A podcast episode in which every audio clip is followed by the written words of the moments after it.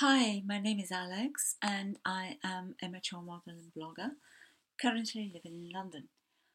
I'd like to talk a bit about aging as there is a lot of discussion of this topic at the moment and a great deal of anxiety surrounding it. I would like to share my experience of growing older. I'm getting close to 60 now. Many women feel daunted by the process of growing older, but there is no need to fear it.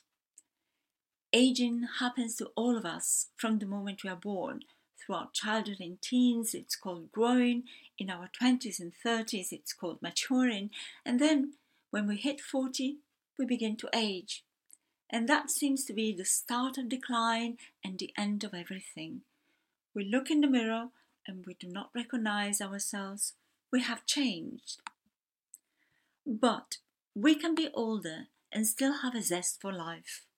We can be older and beautiful and radiate that beauty all around us.